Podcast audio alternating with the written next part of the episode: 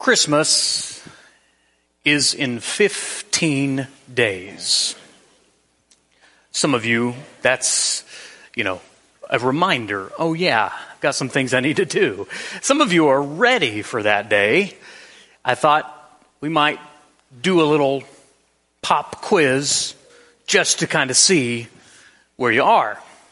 Um, if you are, have your, uh, guys, you'll need to bring up the notes for me. If you have your Christmas shopping all done, would you raise your hand, please? All right. Some of you have been done since like July, but okay. A few of you. All right. Uh, if you have your Christmas wrapping all done, would you raise your hands? All everything's taken care of. It's all under the tree. Even less. Okay. All right. Remember, 15 days. Now, 15 days. Uh, how many of you have your tree up and decorated and all of that? All right. Okay. Good. Good. Some of you know you're ready to go. Uh, how many of you have the lights all on the house coming on every night at 5:30 when it gets dark? Okay. Um, how many of you refuse to raise your hands no matter what pop quiz I give? Uh, that this would this would come. You, have noticed some Christmas movies up above. This one's for you. Uh, it's the same day every year. And yet, it seems to come upon us unexpectedly. It's, it's the, it doesn't even move around like, you know, Thanksgiving is always a different date, but Christmas is always the same date. And yet, for as many Christmases, now this will be number 45 for me, uh, that I've celebrated, there's, all, you know, there's always this, oh, it, it's, here it is again. There's all these things that I have to do and I feel unprepared. Well, uh, we're going to talk a little bit about preparation today, and uh, more precisely, what happens when you're not prepared. We've been in this series for a few weeks now. Uh, we started talking about Jesus' awkward ancestry. Uh, we are in Matthew's account of the incarnation, and Jesus, or Matthew, starts with this giant list of names that we often just skip right over, gloss right over, think, well, I don't really need to know that, but we do so at our peril and our stunting of our spiritual growth because there's some lessons in there. Um, Jesus' family tree, like yours and mine, uh, is full of sinful, seedy, and unexpected list of characters. Uh, a reminder that His goodness his promises uh, that he keeps are based on his goodness, not on our goodness. Now, I ask you those questions kind of just to warm you up a little bit, but I do have a serious question for you, and it's this Has God ever felt distant to you? I, I mean, maybe you're in that season right now. Maybe you have been in that season for a long period of time. But when it comes to you and God, when, when, you, when you take away all the exteriors and all of the, the busyness and all of the, all of the things that we let sort of run our lives, when it comes to you and your Maker, how's that relationship? Have you ever felt distant from God, either because of situations or circumstances or even perhaps sin in your life. It's interesting to me that in the uh, opening account of Genesis, we read of the relationship between God and Adam and Eve, and it's perfect. It says they walked together in the garden. But of course, we know that was not to be a permanent circumstance. Because of their sin, all of a sudden, human beings, Adam and Eve, us, tend to hide ourselves from God and complaining that he feels distant. And, and so I just ask that in the, in the view of Scripture, has God ever felt distant to you? Now, sin gets in the way of that relationship. You know, from the garden forward, from Genesis 3 on, there, there is this massive separation between God and us. And even when God, even when God draws near to his people, he's still got them at a distance.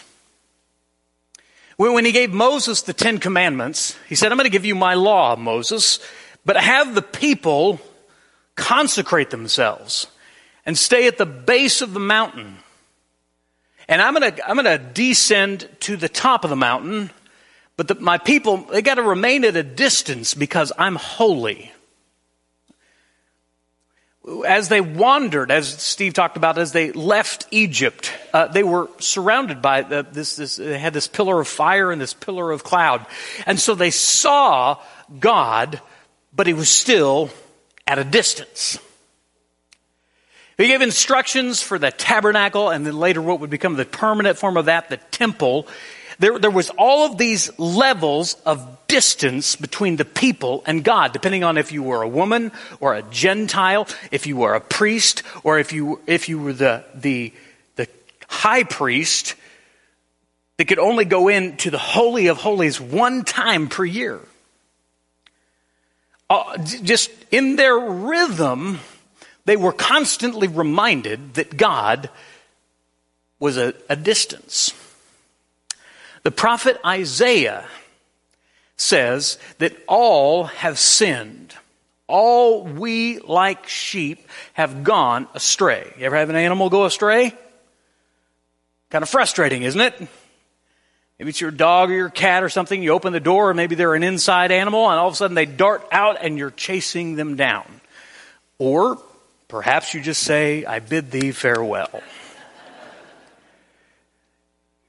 Isaiah compares us to sheep all we, like sheep, have gone astray. Not that God moved, we did. Everyone to his own way. The problem is not just today, it's been for all of our days. And the problem is very simple deity is distant.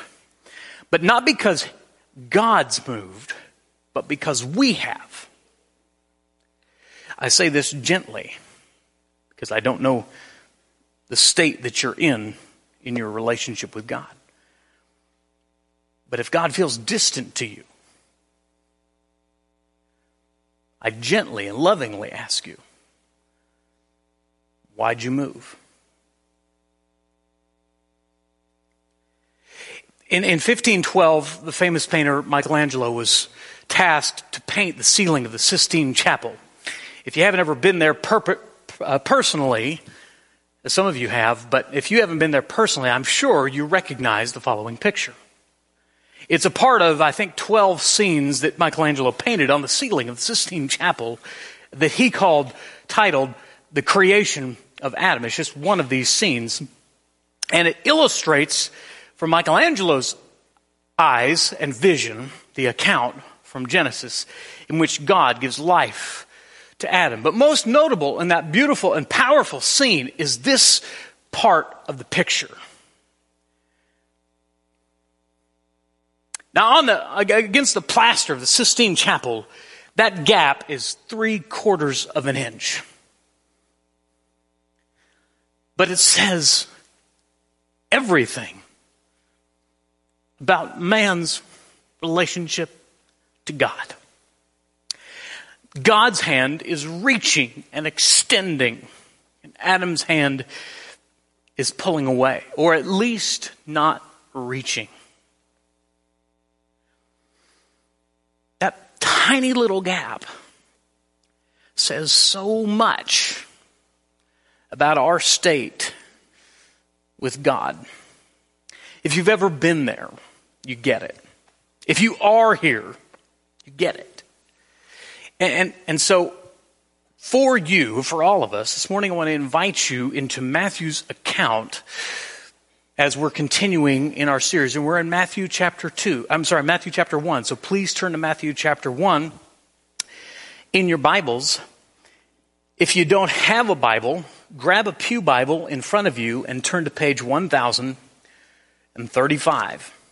Very first page of the New Testament. After 400 years of silence, after a long list of names, Matthew writes these words, starting in verse 18. Now, the birth of Christ, of Jesus Christ, took place in this way.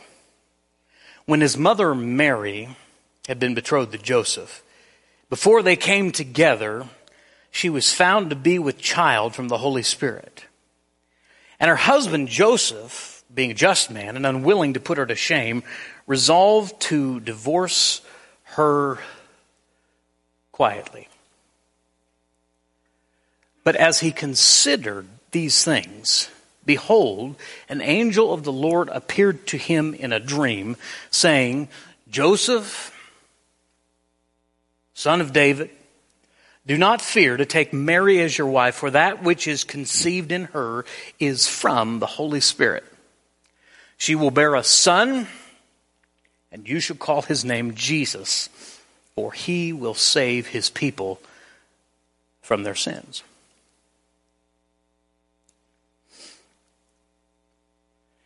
We read this story and rush through it because we know the other side of it. But if we can just park for just a minute as Matthew tells the account of a young couple, uh, righteous, though from some other details we have, probably fairly low in terms of worldly means, didn't have much. They had been together for a long time. Mary and Joseph both had good reputations as righteous, upstanding people within their families and in their communities. And then something happens in their lives which will change everything for them. But more than that, it changes everything for us. And we love that but I just want you to come back here for just a minute before you rush on to the good stuff. I want you to realize before the, the, the working out of all the end of the story, there was a young man and a young woman who had some unimaginable difficulties. Some things that we observe as we think about this text. First, the, the, the parents had some predicaments some problems, some, some difficulties, and, and these things ought not be rushed by. It's easy for us to accept these things as things that just obviously they happened, as, especially if you're a person of the scripture. This is my eighth time to preach on the incarnation in some form or fashion. And we, it's so easy to go, oh yeah, they know this. I know this. But if we'll just pause for a moment and think about the challenges that this couple faced before they knew, as Paul Harvey would say, the rest of the story. The first problem is a pregnant virgin. Uh, can you just imagine trying to explain that as a young lady? And we don't know exactly Mary's age, but, but from some external clues, we can perceive it's not outside of the realm of possibility that Mary may have been a somewhat in this age range. Can you imagine, young ladies, being righteous, being loved, being respected in your family, within the community? And then something happens in you that cannot be explained naturally. That no one will believe, not even the man you're planning to marry. Can you just imagine for a moment what words would you use to try to put? We can't even explain the incarnation now. Imagine being a young girl trying to explain what she couldn't explain. This couple had been betrothed. I want to pull over for the, a minute, take the exit off the highway, and And, and just pause and help us understand this idea of betrothal. It's not one we have in our culture. Um, there were kind of three stages to marriage if you were a young Jewish couple. The first was engagement. This is when the couple was pretty young, and, and some engagements were often arranged by their parents. That wasn't outside the realm of possibility. The, the scripture doesn't say this is what happened, but in that culture it did happen. So to say that they were betrothed says that they were not only intending to be married, but they were to, had been together for a significant, that there was something in the works that people understood. Mary understood that Joseph would be her husband one day, and Joseph understood that Mary would be his wife one day. But this is when it was, it was young. Then we step into what's called the betrothal, which is sort of the, it's, it's sort of the next step of engagement. This was more serious. This period of time lasted about a year, and, and a betrothal could only be broken legally. You had to get the courts involved, you had to get the authorities involved to break a betrothal. You had to get divorced, even though you weren't technically married. It was more intense than just engagement. It was, there was more commitment to it. The families understood there was going to be a joining of families. And then the third step was marriage. After about a year of being betrothed, the wedding and then the consummation of that union would take place. So here we are within the betrothal, which is step two of three. Before the wedding, and all of a sudden there's whispers and rumors about what's happened to Mary. And she tries to explain it. The Lord sent me a message. An angel told me. But, but you understand that natural, the human, the flesh, is going to say, ah, come on, Mary. Who are you protecting? Mary. How could you? We raised you better than that. The, the, the, the, word begins to spread that Mary is pregnant before the time when pregnancy was okay.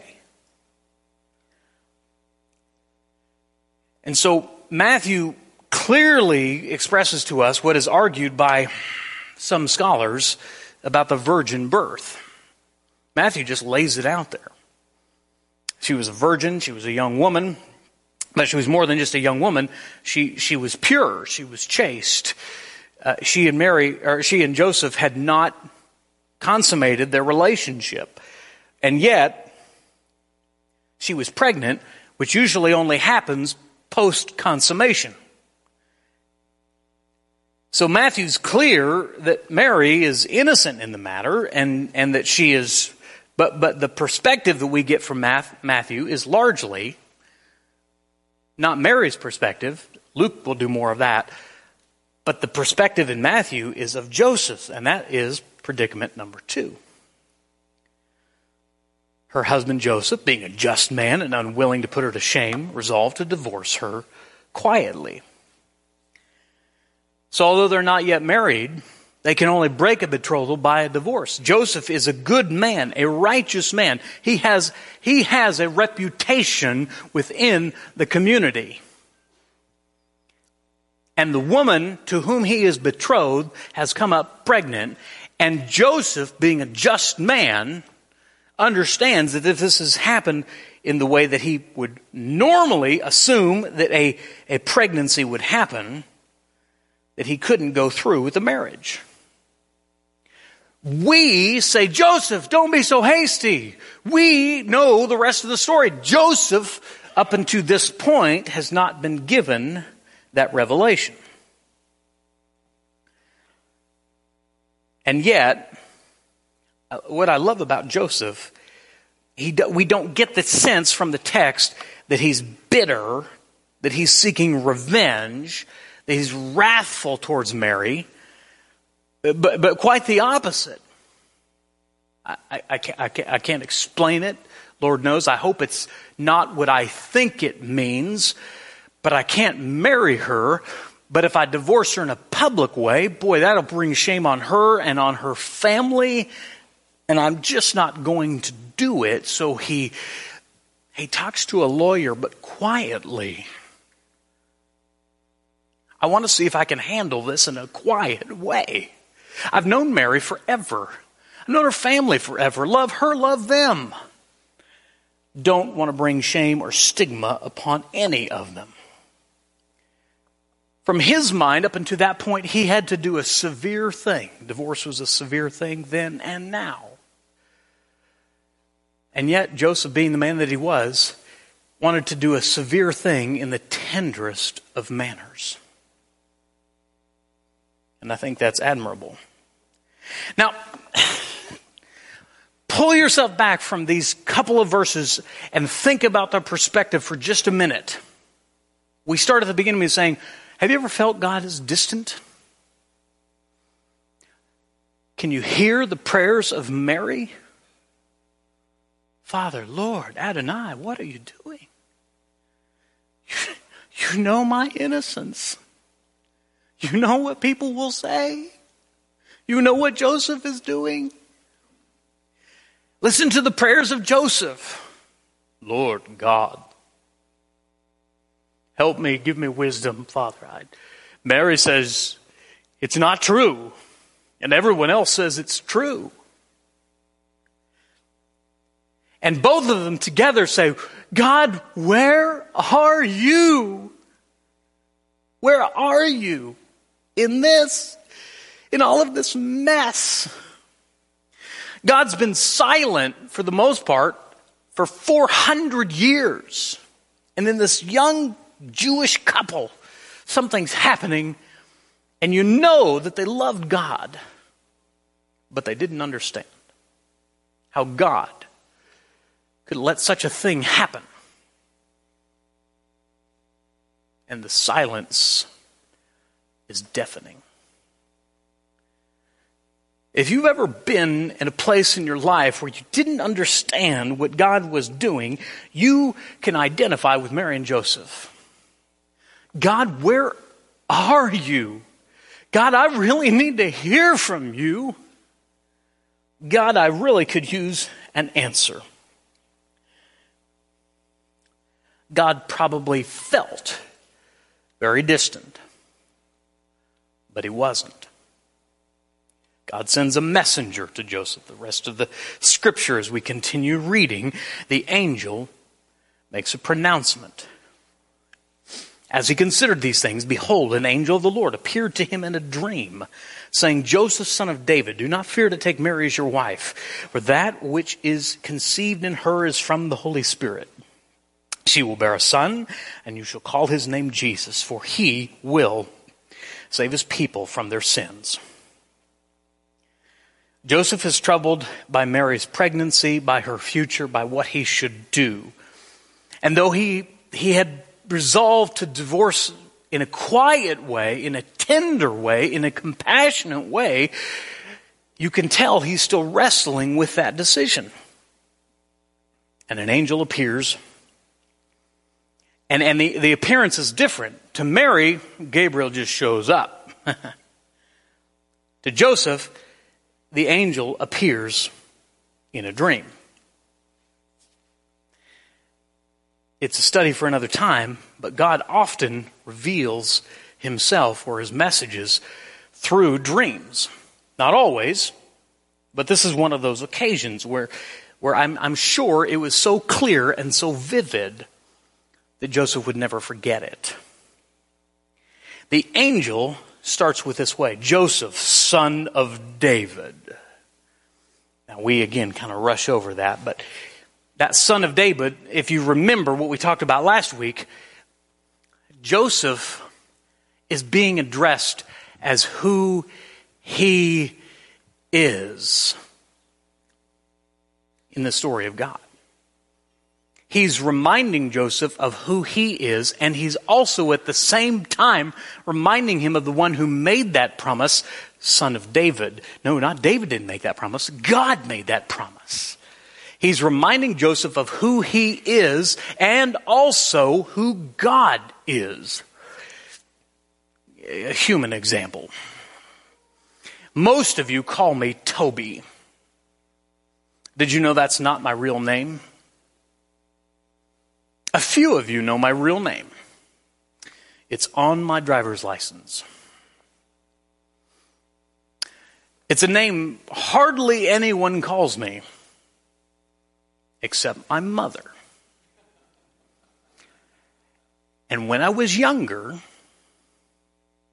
when I heard my full first middle, full legality shouted out in the house, that was done for one reason and one purpose to get my attention. Tobin Lee Levering, get down here right this instant. And that, I'm sure the fear of God was in Joseph. But second to that is hearing your full legal name from your mother. It gets your attention. That's the purpose. And that's what the angel's doing here. Son of David. Don't forget who you are. Don't forget the promise made to you and to your family. Remember that. Then he says, Do not fear to take Mary as your wife, for that which is conceived in her is from the Holy Spirit. The message version of that would be wife that girl. If you like it, put a ring on it. Don't be afraid. You finish the commitment because God is doing something very special here with her and with you. Though you don't understand it, this child is special. Just in this text alone, he's conceived by the Holy Spirit. He's the Savior of many. He's the fulfillment of promise. He's the embodiment of God. His name, although Jesus, if you study it, Jesus was actually a fairly common name in that culture. But Jesus, this Jesus, born of the Virgin, though he had a common name, he had an uncommon purpose. The meaning behind his name means salvation from Jehovah God. We're told in Acts chapter 4 that salvation is given. There's no other name under heaven by which men must be saved. A very special name, although it was a very common name. Now, as we think about these two things, we're going we're gonna finish this out next week, at least this part of it. I, I want you to remember a couple of things. Number one, God's working does not require your understanding. God works in spite of you. God works in spite of your understanding. If you understand what God is doing, then God isn't really doing what God does. God works, if your, if your understanding can be symbolized by this imaginary circle, if God only works in this imaginary circle, God's not really being God. God does his best work outside of the circle. Think about it in the story of Scripture and in the story of your life. When has God often shown Himself to be the mightiest, most powerful, most faithful, most loving, gracious, almighty Jehovah God?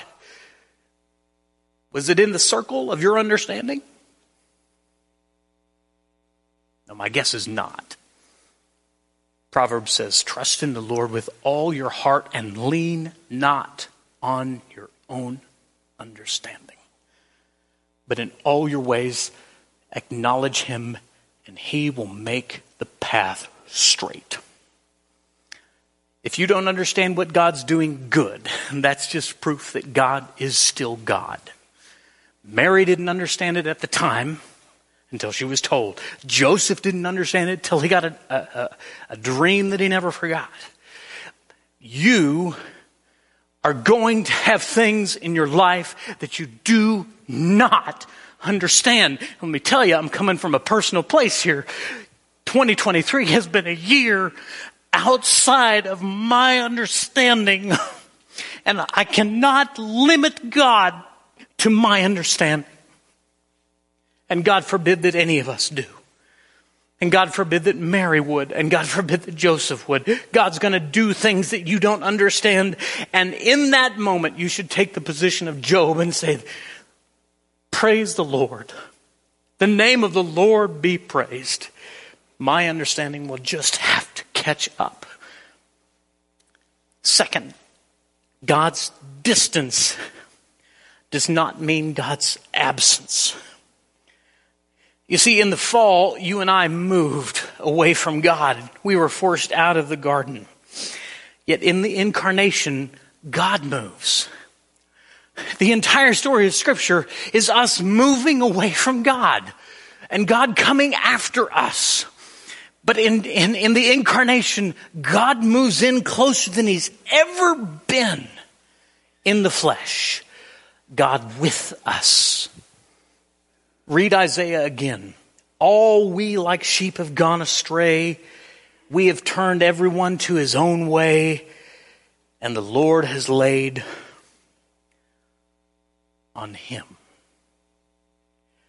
the iniquity of us all. God feels distant in your life, perhaps. That does not mean God is absent in your life.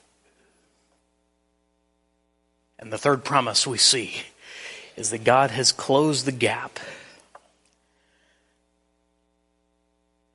Paul preached, quoting one of the prophets of the Athens, the, the Athenian people, that God is not far from any of us. In the incarnation, that is eternally true. God closes the eternal gap. God is truly like never before with us. And He's working more than you realize. And so, if you're feeling distant from God, my, my encouragement to you this morning is you need not. You need not. God's still working despite your understanding. God's still present, even though He feels absent. God is closing the gap each and every day. In the eternal sense, God has closed the eternal gap through Jesus Christ, his Son. If you feel distant from God, a very natural question to me is Are you now in Christ Jesus? Because that's the only way you can truly be close to God is in Christ. It doesn't happen outside of Him. And so, if you're not in Christ this morning, I want to invite you to do what Jesus said to do to believe and be baptized. If you're ready to make the decision to, to put your life, to submit your life, to yield your life to Christ Jesus, we'd be honored and pleased to help you with that. We're going to have some elders at the back, and they will be waiting for you if you want to respond to the gospel invitation and, and do that this very day. There's no better day like today than to make that happen. Now is the day of salvation, the scripture says. If you're ready to do that, head toward the back in this next song, or if you have any other spiritual need by which we may serve, please head to the back as together we stand and sing.